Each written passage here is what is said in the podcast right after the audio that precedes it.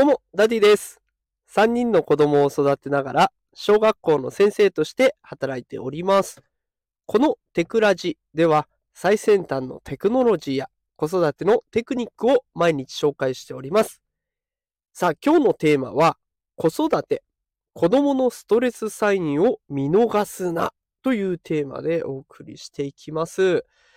さあ、4月もね、えー後半になってきました。もう新生活は慣れたでしょうか。で、この時期ね、大人はもちろんストレス結構多いと思いますが、それだけじゃなくて、お子さんもストレスを抱えてるんですね。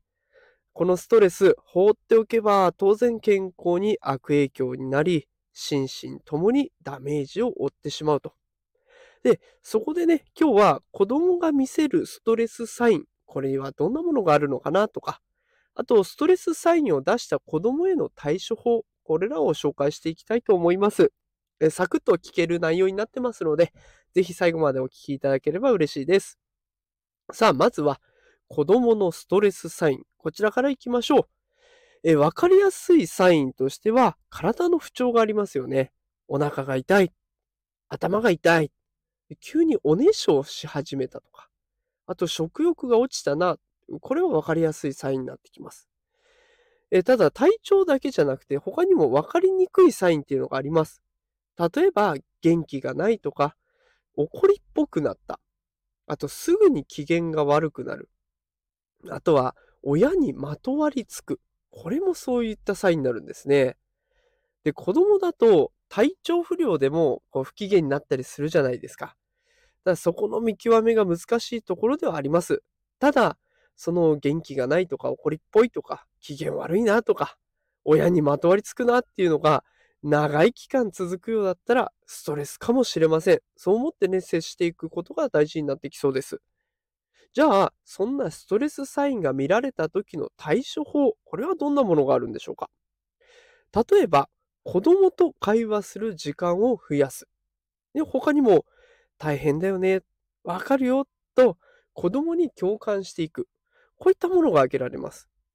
まあ、子供との会話を増やしていくと、まあ、当然ね、子供が悩んでいることを、まあ、直接言えればそこでおしまいになりますけれども、言えなかったとしても、あ、この人、何かあったら味方になってくれるんだっていうところを無意識に感じてくれます。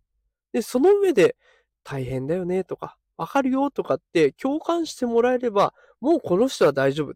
どんな時でも私、僕の味方でいてくれるっていうところを感じ取ってくれる。この信頼関係があれば、今後大きくなって困ったことがあった時に一人で抱え込まずに済みます。大きくなった時の悩みって子供の時よりももっと複雑になったり、もっと深くなっちゃったりしますよね。精神疾患に陥っちゃう。引きこもりになっちゃう。これらもこの会話と共感。これができれば未然に防ぐことにもつながっていきますので、ぜひね、会話と共感、これに力を入れてストレスを少しでも和らげていく、こんなことをやってみるのはいかがでしょうか。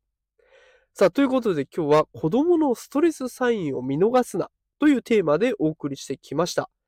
えもう一度振り返りますと、ストレスサイン、目に見えてわかるのは、お腹が痛い、食欲が落ちる、頭痛、おねしょ。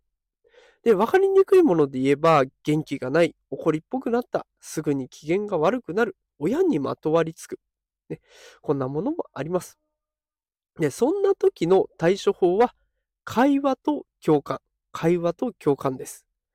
子育て世代もね、何かと忙しいこの時期ではあります。ストレスサインを見逃しやすいので、これは注意が必要になりそう。まあ、とはいえ、ゴールデンウィークももう少しです。目の前まで来ましたので、ぜひ、目の前、お休みがあると思ってね、あの、少し子供にもゆとりを持って接していくっていうのは、そんなのはいかがでしょうか。さあ、ということで今日は子供のストレスサインを見逃すなというテーマでお送りしました。少しでも子育てのヒントになったら嬉しいです。え本日も最後まで聞いてくださってありがとうございました。